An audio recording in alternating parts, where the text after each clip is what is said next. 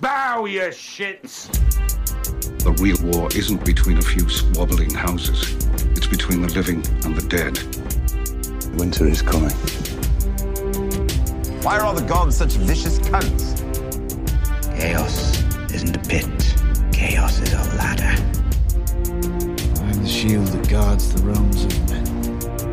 You know nothing, Jon Snow. I drink and I know things.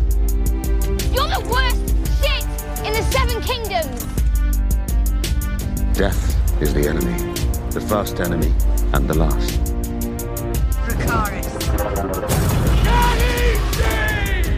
I am the god of jits and wine. Welcome back. You are listening to Streaming Things, Binge and Nerd. My name is Chris. I'm Andy.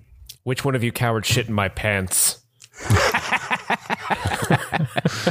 That was me. That was such a good line, dude. Uh, so, for new listeners, uh, what we typically do is recap uh, popular television shows. It's an idea for a podcast that we had um, in a mutual three way slumber uh, that no one else has ever thought of. So, there's been a lot of copycat, uh, copycats, not copycats. What are copycats? copycats in this three way. a lot of copycats. Uh, that was a joke about how everybody does what we're doing and better. But anyway, uh, killed that even. So Debatable. I can't even do that. uh, what we've started doing recently is uh, we've joined into the Game of Thrones discussion, the discourse, if you will. Uh, we've always been lifetime fans, but we never delved into it on our show. And this year, we said, fuck it, right? Let's just really do what everybody else is doing. We're getting tons of support and we thank you. So if you're new here, that's what we're doing. Uh, two episodes of Game of Thrones left after this one. Uh, we're looking forward to going back to what we're really good at. Which is Stranger Things coverage in July. And we'd like to hear more from you folks about what else you'd like to hear us listen to. Uh, we've journeyed into other properties from time to time with varying success, and we just don't get enough feedback from our listeners about what you want us to hear. Uh, I don't know if you know. Apparently, only 20 people know that we're on Twitter. Uh, so you can you can follow our podcast at Stream Thing Pod, I believe, or just or just search Streaming Things. Um, you can follow we don't me, know Chris. we're on Twitter. yeah, I don't even know.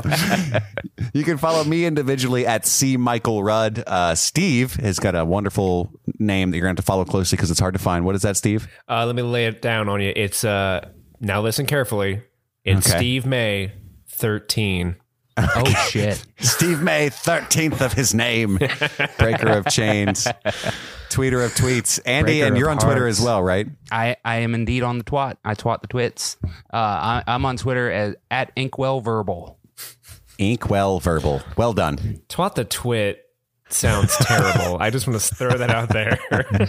Well, it's what he does, and it's 2019. Steve, get over it. That's true. Um, and you can also email us at streamingthingspod at gmail.com. We'd love to hear your feedback on these episodes. They're getting uh, increasingly more, I don't know what the word is, infamous. Uh, definitely lots more to talk about with Game of Thrones these days, if you feel one way or the other. Uh, some very strong opinions in the fandom, uh, which is part of the reason that we love talking about it so much.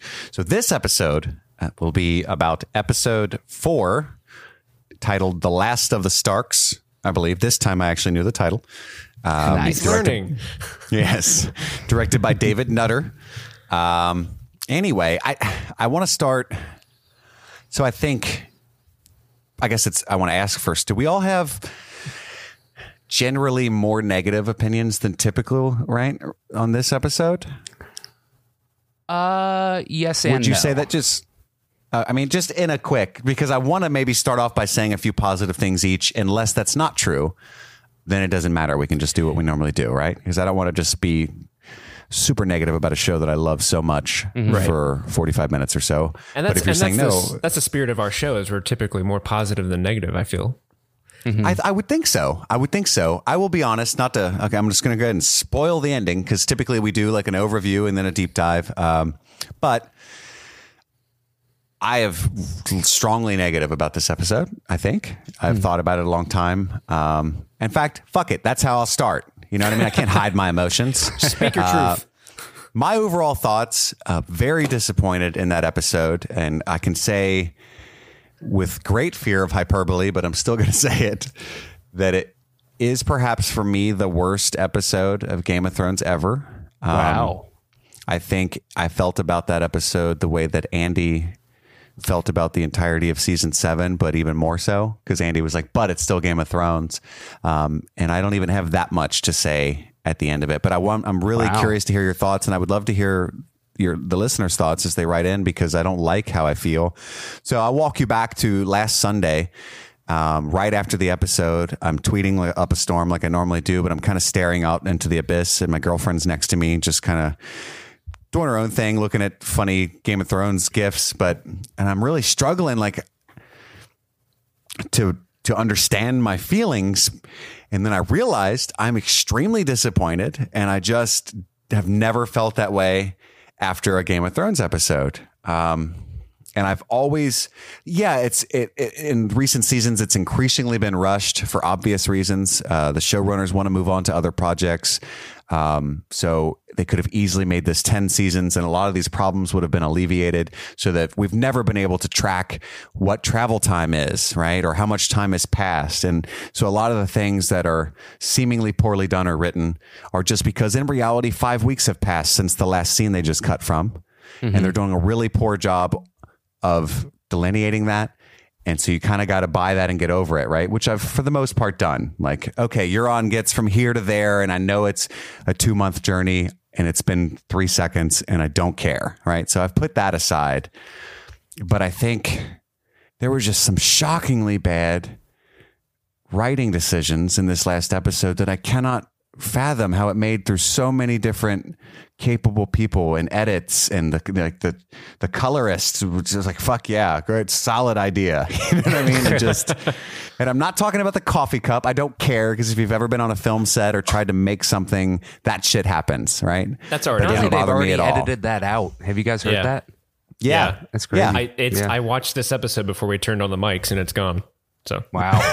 no more cup and that was not a Starbucks cup that was a, a craft services cup I just want to throw that out there right, but that was like ten million dollars worth of free advertising for Starbucks, which is fucking crazy. but it wasn't even a Starbucks cup I know, right? It doesn't mean- matter. I was reading articles about that. Like, uh, marketing experts are saying, like, e- even if it's not a Starbucks cup, the fact is that the conversation is revolving around Starbucks, and so yeah, like, just that little goof up was wor- would have been worth like ten million dollars.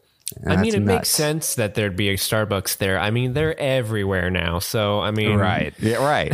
did you see? Uh, did you see HBO's response to No. the goof? It's pretty funny. Um, it's kind of in line with all the marketing trolling that goes on from like Wendy's and stuff these days. But HBO tweeted, uh, "We apologize for the latte in the episode. It was a huge mistake. Daenerys ordered an herbal tea." so it was pretty well done. Pretty well Nice. done. Um, I get so. I guess um, bef- I want to get your all's overall thoughts, and we'll dive into to what drove me so crazy. Uh, but before, I guess that'll open a can of worms. So, Steve, I mean, just overall, how did you feel about the episode? Um, what are your thoughts? Well, I am I'm 110% in agreement with you. I this is I now I, w- I don't know if I would say this is the worst Game of Thrones episode ever, but it's definitely the worst one I've seen in a long time. It's the first one I can remember actively watching and coming away going like, "Wow, there were some really bad choices I did not agree with in that." Yeah, Um, and like you said, we'll get into it later on, but I feel like a lot of my problems stem from the editing floor. Um, especially, I'd say the first half of the episode just felt very off in terms of tone and flow. And I, it just, and then there's obviously writing decisions, but you know, just because I look at things from an editing perspective most often, like that first half of the episode was just, it was just weird. I can't even really put my thumb on it. It just flowed in a very not good way. yeah. Um, but it, we'll, we'll get into that more, I guess. Andy, what, what were your thoughts? Um, so wasn't a huge fan of the episode. I didn't hate it as much as you guys. Um, I, I, I agree, especially about like the first like half hour of the episode. What should have been maybe two scenes was um, a third of the episode, which was kind of bizarre. Um, I actually do kind of like the uh, turn away from traditional good versus evil that started finally in this episode, where now, now we have we're back to um, there's people that we like on both sides of an argument, and that so. I, I, I like the turn towards conflict again. That and it's funny because you know the first few episodes of the season building up what's supposed to be the major conflict didn't feel like it had a lot of actual conflict if that makes Mm-hmm. sense just it it felt like just good versus evil and now it's like good versus good you know and, and Sure. i like that about it um there were a, a lot of issues i think the uh, story editor needs to be fired um too late obviously so i think it all stems from a a lack of source material um i think that uh Benioff and Weiss have revealed themselves to not be particularly good writers. So I'm not particularly excited now for their Star Wars, which is a bummer. Um, so the lack of source material, but also this self-imposed deadline, the fact that they said we only have six six episodes left worth of material, so that we're gonna truncate these seasons compared to what we've been doing in the past. It's become abundantly clear throughout the course of this season and last that that was not the case that they're intentionally rushing things. I'm i'm sure budgeting has something to do with it. You know there's a lot of concerns that go into something like that. But the reality is that these things that are feeling rushed um i think the jaime brienne arc uh being the probably most obvious example in this episode um, are things that ought to have happened over the course of a couple episodes, and we're getting them over the course of twenty minutes, and that's a problem. But I did like the the some of the tonal shift in it. I Okay. will, I'm going to push back a little bit on them because a lot of people are saying that the Double D's are terrible writers, and I feel like I don't feel like they're terrible writers. I actually think they're really, really good. I think the problem stems from what you the other thing you mentioned, which was the self-imposed deadline, where they're like trying to do all this stuff in six episodes. And I think what they're accomplishing in such a compressed amount of time, writing wise, is really good. Like they're really there's a lot of good stuff happening, but I think there are missteps in where they're taking the story. But I don't know if I would, you know, equate that to poor writing. Um, I I don't know. Like I said before, that should have been two scenes, them reveling in their victory, and it was just a big drawn out mess. And you know that, That's the thing, though, and I think it's interesting. So, um, and I agree that I think I have a lot of faith in the double D's, and I think um, obviously I have to withhold complete judgment until these last two episodes are over. And I know that ending things is very hard, especially a, a two decade long story that is beloved by most of the world, right? So there's a lot of pressure. that you didn't necessarily sign up to end. Exactly. And it's so difficult to end that the creator has been terrified to end it. Right. Yeah. Um, Martin himself, the God who created this universe that everybody relies on. And it's like Martin shit when he was in control is amazing. And now you don't have him to lean on. And I'm sure that they're in their heads. They can't say this, but they're thinking if he could fucking do it, he would have done it. You know what I mean? Like we got the balls. Um, so Oh, I'm we've sure got, they're probably more like, why couldn't he have fucking done it? right. it's like Bran He started had the story. Six years to give us more or material. Tyrion. Yeah, Tyrion started the story, and we're getting it's being finished by Tormund, right?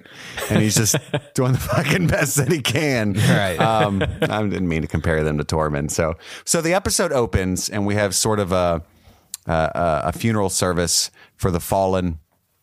Uh, many have pointed out on Twitter that by their own rules, all of those dead should have been in thousands of shards of pieces, not bodies, to be burned. But for emotional reasons, we had to show the funeral.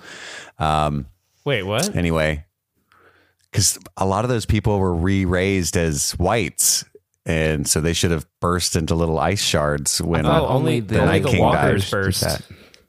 No, I mean back in that episode Beyond the Wall, like all of them exploded. The whites like crumbled into heaps of bones and stuff, and they all fell apart. I'm pretty oh, sure. the, the decayed ones, yeah, but not the fresh people who just died like that day. I don't know if they Those are the- showed a discrepancy between freshies and non. They might have. Yeah, because like all the all the ones that fell into pieces were like actual skeletal things. Like they had decayed for a while, and the they're burning the people who died that night. So they're not going to just like explode into Mortal Kombat gore. Fresh, freshies. Okay. We're gonna just okay. So that we got a bunch of freshies. Um, also had to have taken a month to build that many funeral pyres. Everybody had been very tired, but I'm not going to pick those kind of nits. Don't I So don't much want wood. don't at me. Right, so much wood. Uh, I actually love that scene. I thought um, a lot of great emotion. Uh, Jon Snow's speech for me, I've heard it a few times. It gives me chills every time. Right up there uh, with Independence Day and Braveheart. Right, all the days from that day to this one, like just total Braveheart. Like it's right up there, top five. Love it. Um, fucking killed it, Jon Snow. You know, uh, even remember through the some of the Night Watch speech. I, re- I really only remember. I just remember the end. It's end. our gonna live on. Independence Day. We're gonna survive. Yeah, yeah, yeah. yeah. we will not surrender. right, that one. Um, My, anyway. my favorite part of the scene was uh, Danny walking up to the corpse of Jay Bear and pulling a Lost in Translation. Yeah, yeah, that was kind of cool. I'd What love did to she know. whisper? Did what anyone she else think Beric's corpse looked especially off the chain? And I don't know if Oh, that's yeah. because it's the seventh time he died or what. that, but oh, that it. That has to be it, dude. Like seventh time reanimated, his corpse would be fucked up looking. right, That makes sense. yeah, it it just looks super goofy to me. Um, and I, I loved was Sansa's moment with Theon, and she pinned Yeah. the little direwolf on him. Like, yeah, that, That was was good. sweet. um, you know, to you're a Stark motherfucker kind of move. That was very uh, teary eyed for me. It was interesting to see who um, had like because there several characters had moments with deceased characters. So like obviously Danny and Jay Bear, Oh, like who Sansa and chose Theon, whom. Right. Um, Arya goes to Beric, Sam goes to Dolorous Edd, and Jon. I I thought going to Lyanna was the most interesting. yeah, Well, they had to throw Lyanna in there, and she's a northern girl, I guess. It could also you know what I be mean? like, She- oh, that's the name of my mom. What? oh yeah, there you go. true. There you go. Nice. I mean, if you want to connect some dots, I'm, I'm not opposed to that one. Um, but I, what I'm getting at is, you know, then the revelry scene and everybody's fucking, and uh, I, I thought this was the best part of the episode. Um, besides a, a couple major goofs that aren't even as goofs for the reason that you think I'm going to say.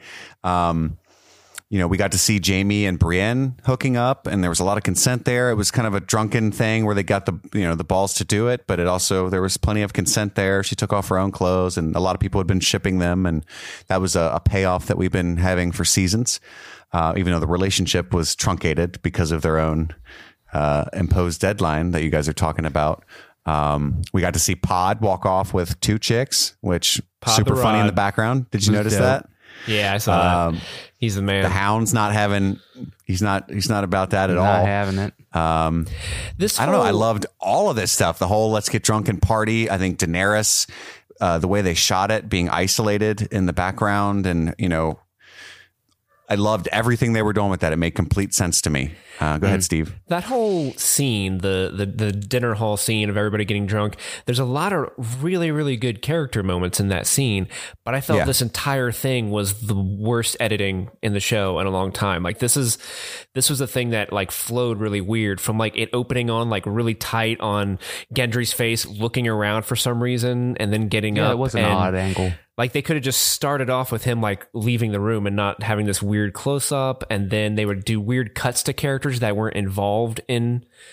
Like they would go did from, you watch They would go from point the A to behind the scenes C. on that No, I did not watch the behind the scenes on this one. But so they was this- talked about that that was incredibly difficult to shoot that scene um and that that david nutter uh, like as far as blocking so that makes sense that you kind of picked up on that um and david nutter is apparently a nut and that's how the coffee cup ended up on the table like so it's this massively intricately blocked scene with all these extras um very difficult lighting they wanted to use the candlelight um and he shot it from just ridiculous, you know, dozens of different angles, and the, all the actors were just fucking terribly exhausted because you know he just like let's do it again, let's do it again, let's do it again, and so I can imagine with all the shit he had to work with, editing kind of being a mess. I don't know, maybe he overshot it.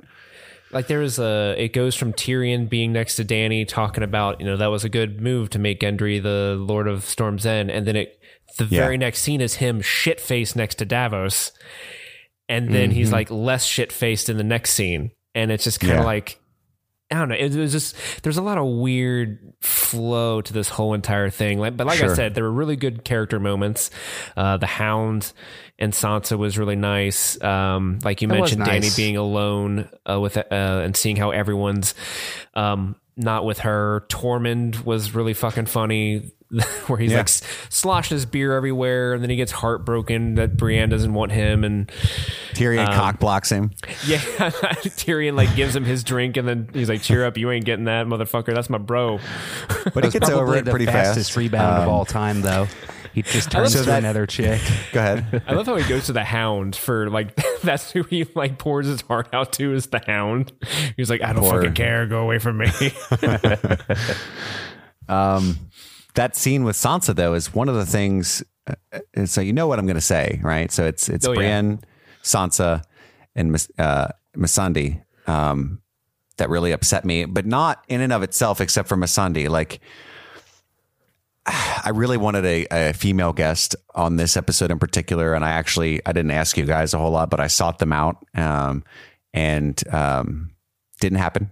A lot of the people that are usually guests on my podcast that have really usually a lot of input on these type of things just aren't that big of Game of Thrones fans and it just was such a short time and the way that we record now I was a little nervous about it anyway so that kind of fell out. But um so anyway I apologize to all of our listeners that we're going to talk a lot about male gaze and misogyny and the lack of female input on the show uh, Game of Thrones that is with three dudes present and that's it. Like we're I'm, I'm aware of that irony. We all are. It, it is what it is. Um but it's not so much the fact that like there's a lot of outcry that eh, uh, did, Sansa just express gratitude for being raped and say that that shaped who she was and I'm not an idiot I'm not going to latch onto that and just burn them at the stake. I understand what they're trying to do, and I actually love the themes that are shot through this last season. Uh, Bran has said it to Theon, like everything that's happened has gotten me exactly where I am, exactly where you are. Uh, he said the same thing to Jaime when he forgave him. Um, and my past being what it is, somebody who was just steeped with drug addiction and crime and all kinds of craziness in my family. And I know that every bit of that has made me exactly who I am, even all the terrible things that I've done, right? Uh, I wouldn't change a single thing. I think that's the wonderful gray aspect of real life. And that's what I love about Game of Thrones. So I understand what they were trying to say, right? But the fact that they had her phrase it the way that she did and totally ignorant, no like they fucking know how the internet is. You know what I mean? Like they know how the world is now. And this is like post Me Too. And it like I was just shocked. You know what I mean? Like just it was tone deaf. It had no female input seemingly. And I was I couldn't believe it. And then mm-hmm. later they have Brienne, and I'm jumping way ahead, but it's all like the same comment you know, the most gender bending, strongest female character that we've loved throughout, like just weeping and begging for her boyfriend to not leave. And again, I know what they're trying to do, and it's a it's a product of that rushed arc of Jaime and Brienne, right? Um, But I'm just like, are you fucking just so oblivious to how the world is going to react and latch on and perceive that, right? And you have to be aware of that because that molds and transforms into what your art is if you're not plugged into the potential discourse. Does that make sense? Sure. I agree And with so- you more about the Brienne one than the Sansa one. Um, the Brienne one was absolutely like a this is a stoic badass of a woman that suddenly mel- melted into a upset fourteen year old girl when when her boyfriend doesn't want to talk to her no more, and that that was that was really kind of a bummer to see for her character.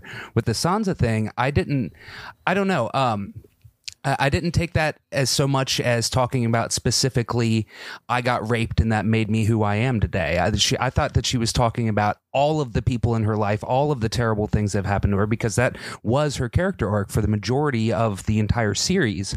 Was, you know, naive little girl goes out into the world and life is really fucking bad, you know, and so I didn't. T- take it so much to mean this one character defining moment absolutely made her who she is and i think that's almost reductive to say that that's the one thing that was so defining to her and so i'm not talking about you specifically but the internet has also kind of latched onto that idea too that she's Sure. and now she does talk about you know getting her comeuppance or Ramsay getting his comeuppance when she uh, sicks his own hounds on him, but her entire character And makes the hound been- joke, which I did enjoy that. Right. yeah. Oh, I didn't even get that. That's good. Um, uh, but her entire character arc has been all about hardship, and you know she is now a world wise person. And Absolutely. And I know, think you were supposed to interpret it as someone who has coped healthily and grown, but somewhat unhealthily as well, but is aware. And uh, maybe it was supposed to be a strength. I just don't feel like it came off like any women were a part of that writing. Um, and many, many women worldwide immediately picked up on that. Um, and it, I cringed, you know what I mean? And I'm very liberal, super far left to most folks, but also I like freedom of speech, right? But even I cringed immediately.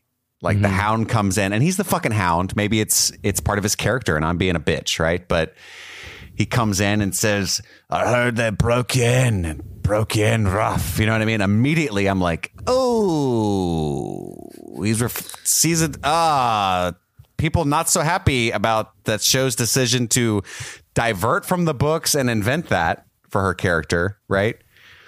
Mm-hmm. Oh, he's just bringing it up. Okay, here they go. You know what I mean? Like I just I couldn't believe it because the fact that that happened took like a year and a half for them to stop being torn apart on the internet about it. what, did she get raped? Yes. Oh. And not only that, but it focused on Theon's reaction to it the entire time. So it was kind of like it, it- how this is that- affe- that- how that she's getting raped affects the male is what's man, important. yeah. I mean, it was so misread, right? Um, on their part, not the audiences. And then I don't know, it just shocked me. Not that it, I can't explain enough. I don't know if I'm just stumbling or not, but that they wouldn't just have a team of people deeply considering how this will be interpreted with women involved shocks me is what i'm saying you know what i mean like i'm flabbergasted at, how important they literally took an extra year and a half to make this part of the show Sure. and this Yeah. is the kind of shit that's they're coming up with you know what i mean um, i don't know maybe i'm just hammering it to because there's stuff later that's just story and plot driven that drove me so crazy that i immediately picked up on this shit too like i've had enough So what's Um, interesting to me about what you brought up with the the hound specifically that line saying I heard they broke you in broke you in rough. I, I I'm of two minds about that. One, it is true to the world and the type of harsh realism that they that It's definitely true to the attempt- Hound, absolutely. to- and well, that's my second idea is that it's true to the Hound as he was in season three.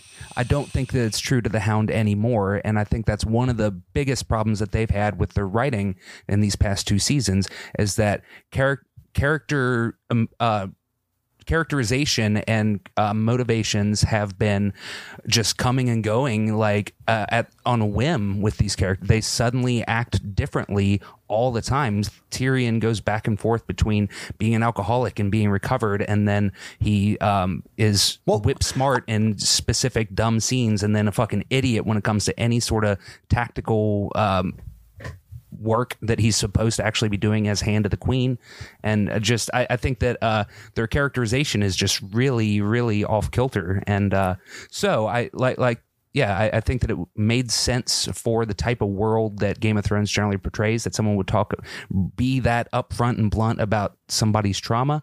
I get that in today's society that that kind of thing is going to have some backlash. But these are also the ideas that thought Confederate, the guys that thought the uh, Confederate was a good idea, you know, and that's, you know, i know but I'll, uh, Go I'm ahead, gonna, Steve. I'm going to push back on the one thing is that I feel like that's a that even now that's still an in character thing for the Hound to say. Yeah, I never thought the Hound got more PC. He just he'll stick his neck out for people I mean, now. just like last episode, he was being super rude and blunt and in an awful terse way. That's just kind of how he's always been. He's just a miserable twat.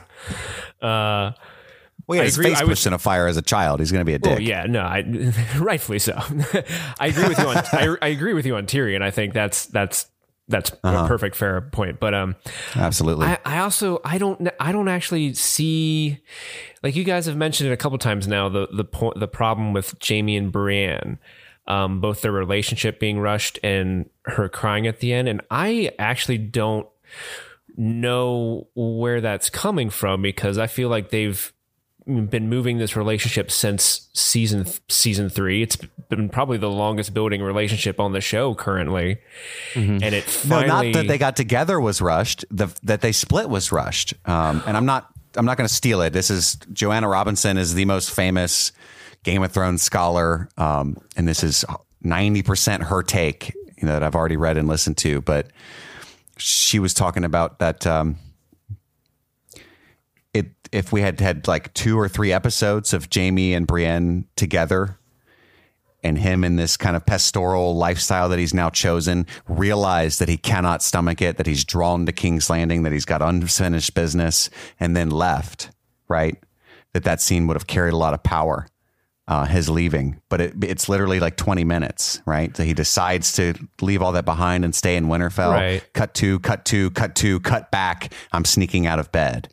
And the show being so rushed, of course, it's probably been a month, if not more, because of travel time and stuff from that point to him leaving. Like he spent weeks with her, but we don't get to feel that or see that. Does that make sense? Yeah, but I also I f- because they've been together for the last 3 episodes and we all know that they like love each other. I still felt like when he left, I still felt really, really that was a that that scene impacted me emotionally, and also Sure. her crying that he left was also I felt in character because I mean she wept like crazy when Renly Baratheon died, like that's and that's the only That's other true. person that's the only other person that she's like cared about to the same extent, and she has a much more, you know, a much more realized relationship with Jaime than she ever even possibly could have with Renly. And so it makes sense. I feel Yeah. like that she would appeal to his better nature. And because of, you know, whatever you want to believe is Jaime's motives, whether it be honor, duty, um, or an addiction of Cersei, whatever his motives are, like I feel like it's within her character to really take that not well. Like she, she's she's telling she because she knows she's like the only person in the world who knows Jaime is as good a, a person that he really is. Right. And she knows that him going back to King's Landing is either going to result in him probably dying or um, making more mistakes that takes him away from who he really is. So that's her almost knowing that he's dead. Like she's not going to see that version of Jaime, whether he like dies, dies, or whether he changes as a person. She's not going to see the Jaime she fell in love with ever again. And I feel like that is an appropriate response to that. I, I, I didn't feel that that was out of character or anything for her. I'm glad that you say that. Um, I meant to say uh, I did speak at great length with at least one woman about this, and uh, my girlfriend, and she she'd been reading my tweets and talking to me all the time about it, and um, she said, "I really I understand and I agree 100 percent with how you feel about uh, Day, right?" Um, or Miss Sandy, however you want to say it. Um, I saw somebody on Reddit type it miss like M- MS period and then Sunday. Like Miss Sunday. oh, And that's, Miss Sunday. that's all I can hear anymore when someone says her name. They've broken me. yeah, we'll just call her Miss Sunday from now on. Hell yeah. Um, but she said, you know, and this I was listening intently because this is, uh, you know, she's female, so I'm trying to trying to learn. What, what- and what uh, is your what is your what is the I don't think you've touched on what exactly your issue with Miss Sunday is. I will. Okay. Well, yeah. So there's we'll put a flag there.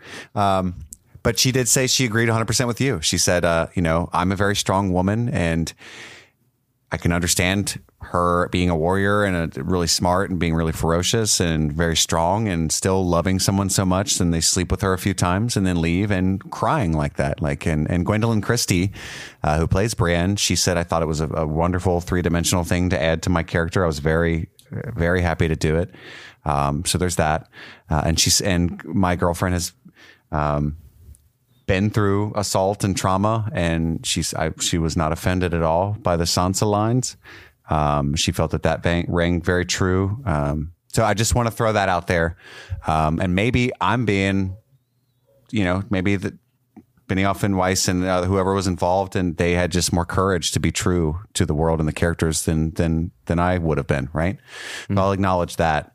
Um, so Miss Sunday. Um, and, and part of what angers me is that entire third act. Um, but I'll stick specifically with her. Okay, no, f- all right. I'm going to lay it down for you. Okay, so Daenerys is flying 600 feet in the air and is not using her dragon aerial privilege for recon. To look whatsoever. anywhere. She's up there having a good fucking time, smiling at her other dragons, wind blowing her hair, which I don't buy at all, right? Nobody spots these ships, not even the person that's 600 feet in the air. They're just somehow hidden. She claims to have forgotten about the the Greyjoy fleet that they just mentioned in the previous scene in their plan, and that her whole purpose was to keep an eye on the ships because they knew that Euron was out there somewhere. They literally had just fucking mentioned that, right? And these are all tactical geniuses. Daenerys' team is full of the smartest, most strategic men in this world.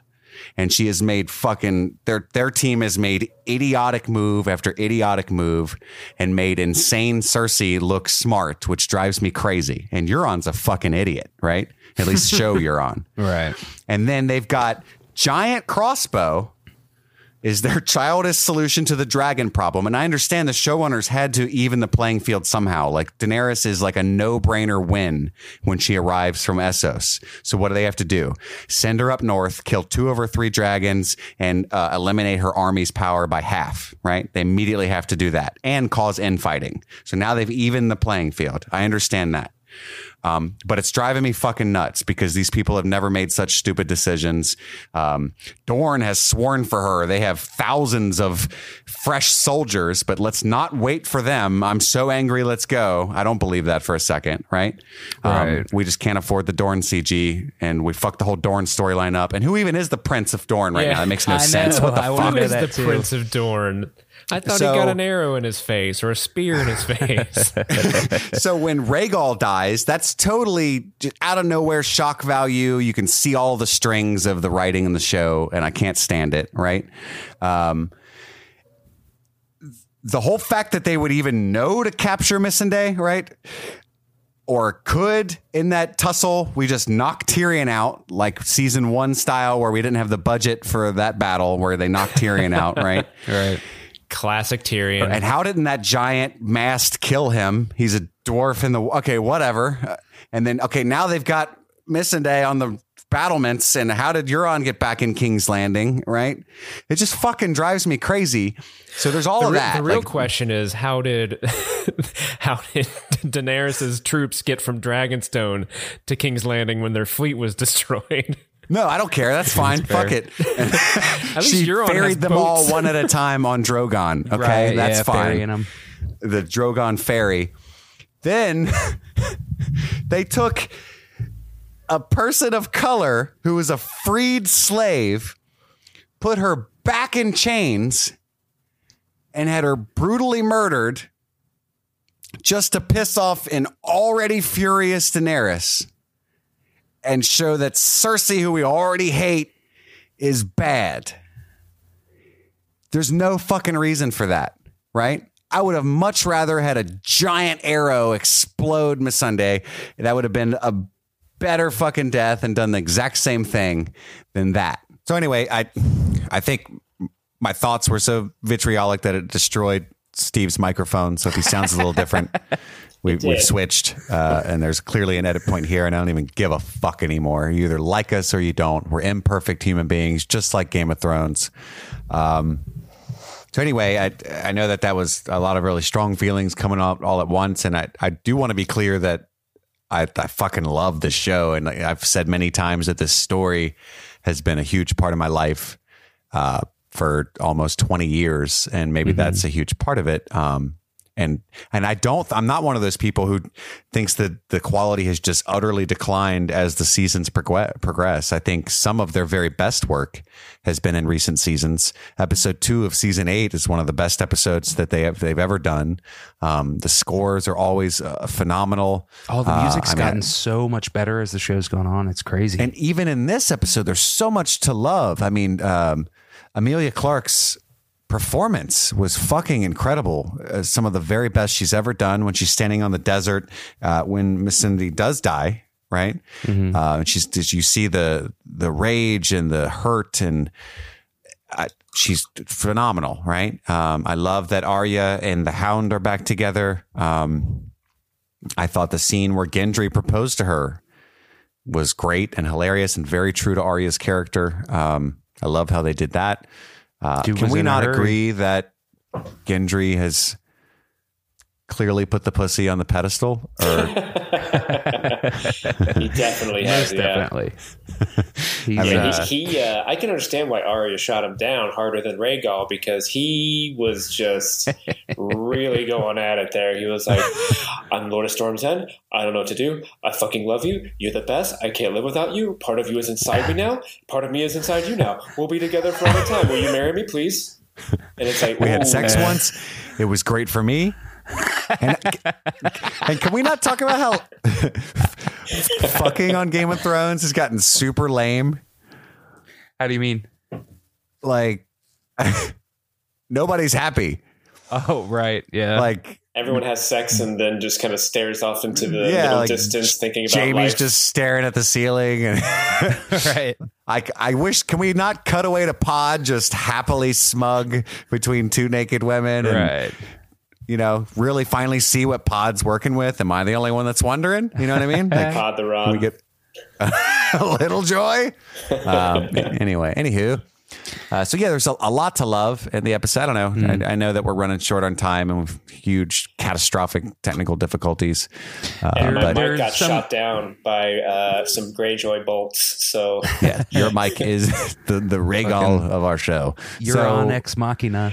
I mean, was I too much toward the third act of this episode, or I mean, what did you guys?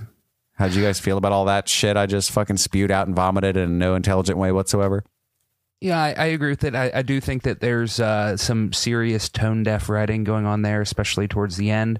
I think cutting away to a man's reaction when a female character gets killed to the point where you don't even really see her die, you just see her out of focus body fall from the parapet is a pretty pretty poor choice. While it's a neat shot, I think that they're unintentionally missing the point there.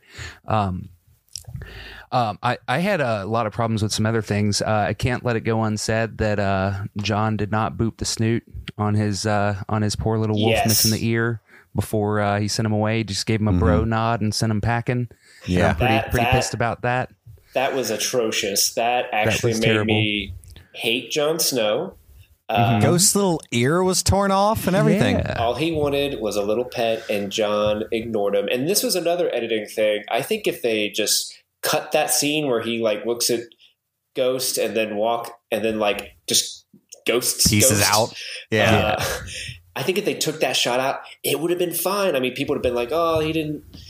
You know, he there wasn't a touching reunion, but people wouldn't have been like, "Oh, he's going to the cigarette, going to the store to buy cigarettes and never see Ghost again." um, like just because they lingered on that shot of like Ghost, kinda yeah, like, dude. Jon, are you gonna you gonna come pet me? He's like, It- "No, it- his tail starts wagging a little bit. So we're just gonna casually never see Sam Gilly, Tormund, or Ghost ever again. Is that was that the whole point of that? Like in, think in so. that behind the scenes thing, they they called that when they were talking about that the final goodbyes. Like, was Yeah. that really them writing out That's like the impression I got. so many of the main characters? That's crazy. uh, John Bradley, who plays Sam, just tweeted, I think today, it's been so fun playing Sam uh, as one of the best things in my life and working with Kit Harington and da da da da. And That's man. nuts. They, they wrote off a lot of characters this episode. uh-huh. I really hope that's not the case. That's terrible. They wrote off. Yep. Uh, they practically wrote off Bronn as well.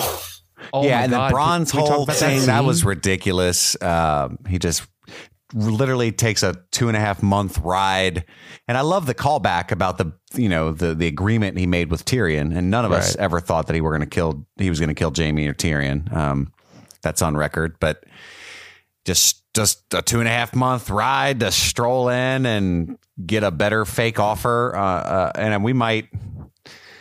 I have a feel like there's going to be an epilogue where he's Lord of Highgarden, and that'll be the last we see of Bronn. Um, right.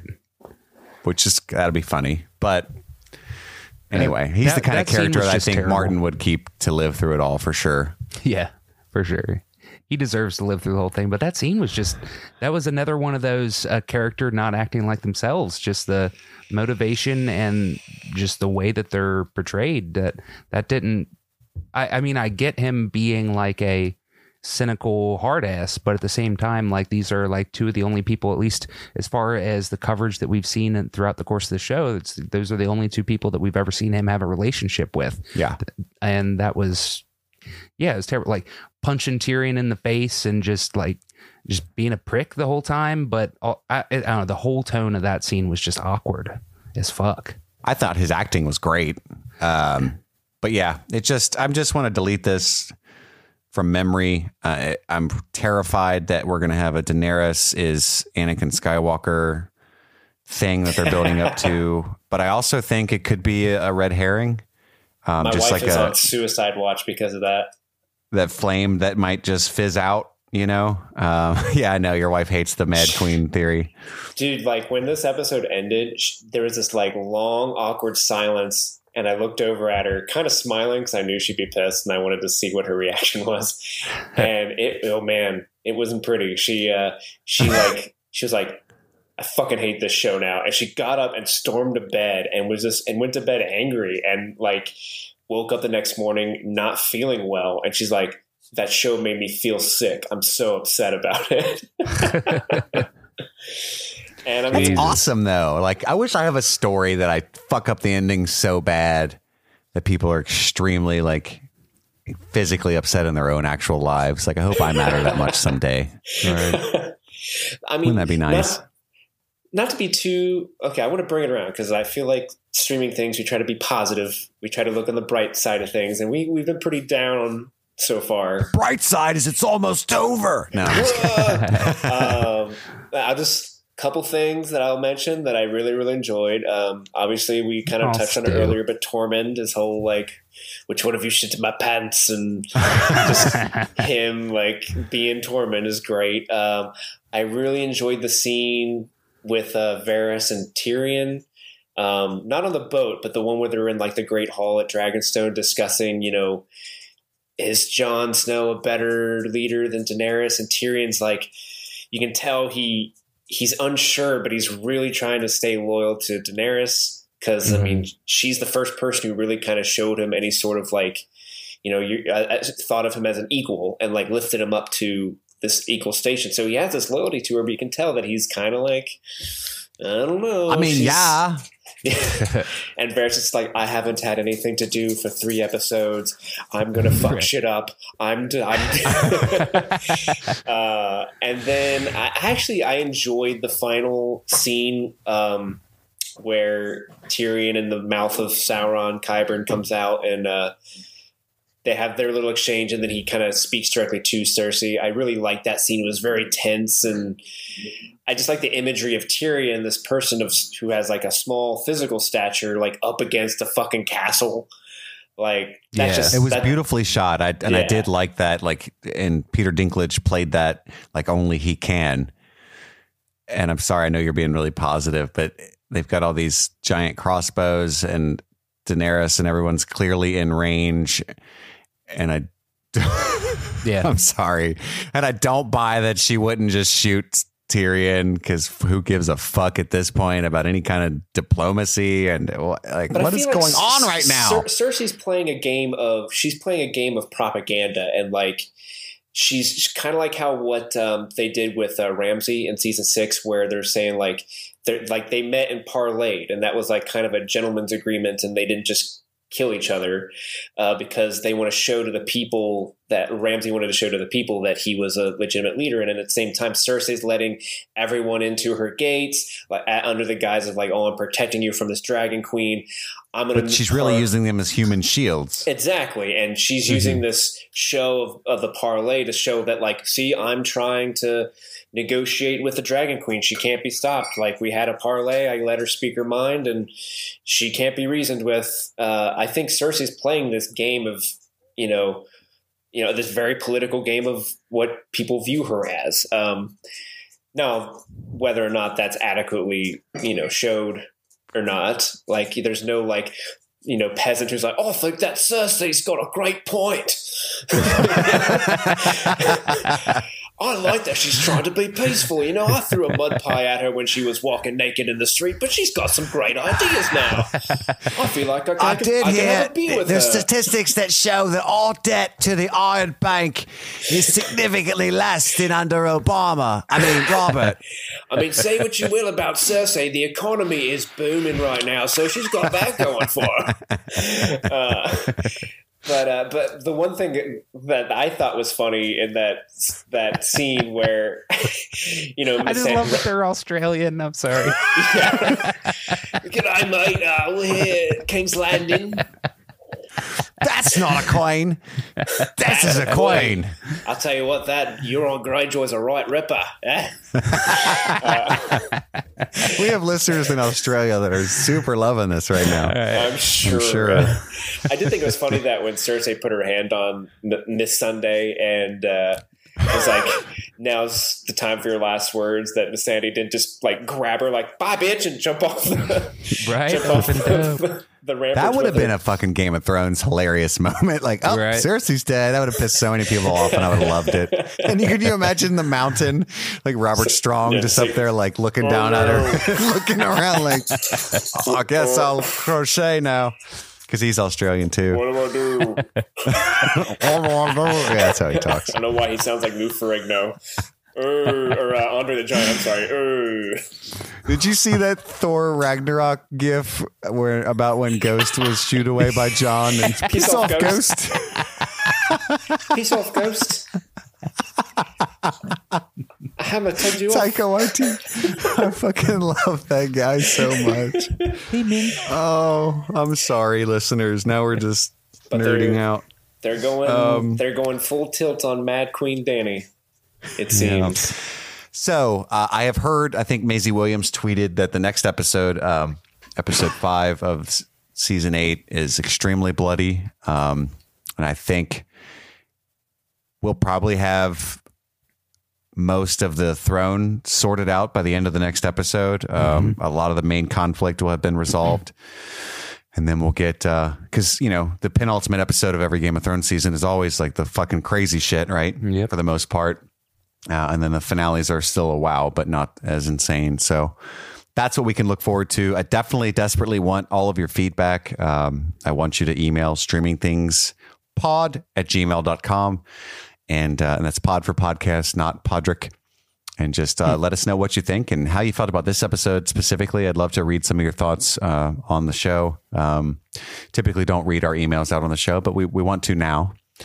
Um, yeah. Sorry, I- and uh, random question. Random question. Sure. This is a total. Uh, has nothing to do with whatever we're talking about. I just made a Seven. connection, and I want to see if it if it uh, flies.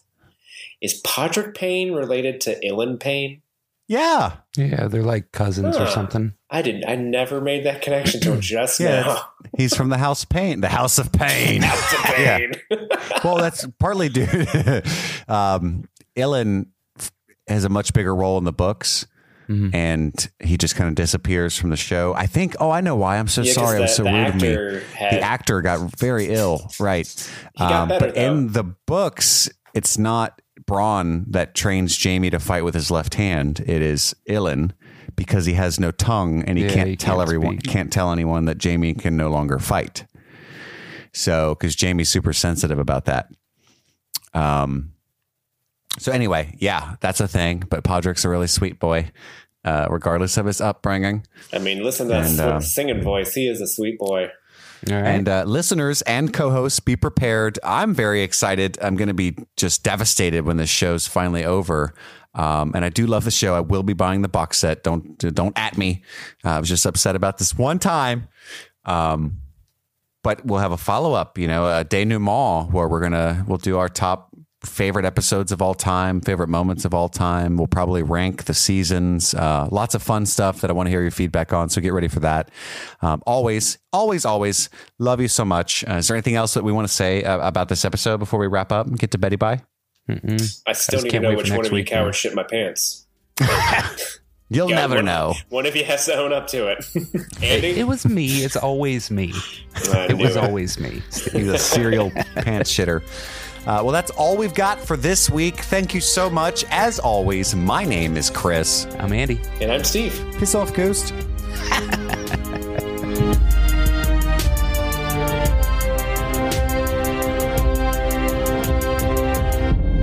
If any more words come pouring out your cunt mouth, I'm gonna have to eat every fucking chicken in this room. Hey, would you like to? We're going to start a revolution. Uh, would you like to join the revolution? We set out pamphlets, but only my mum and, us, and her boyfriend Doug came, and I hate that guy. I fucking love Taika Waititi so much.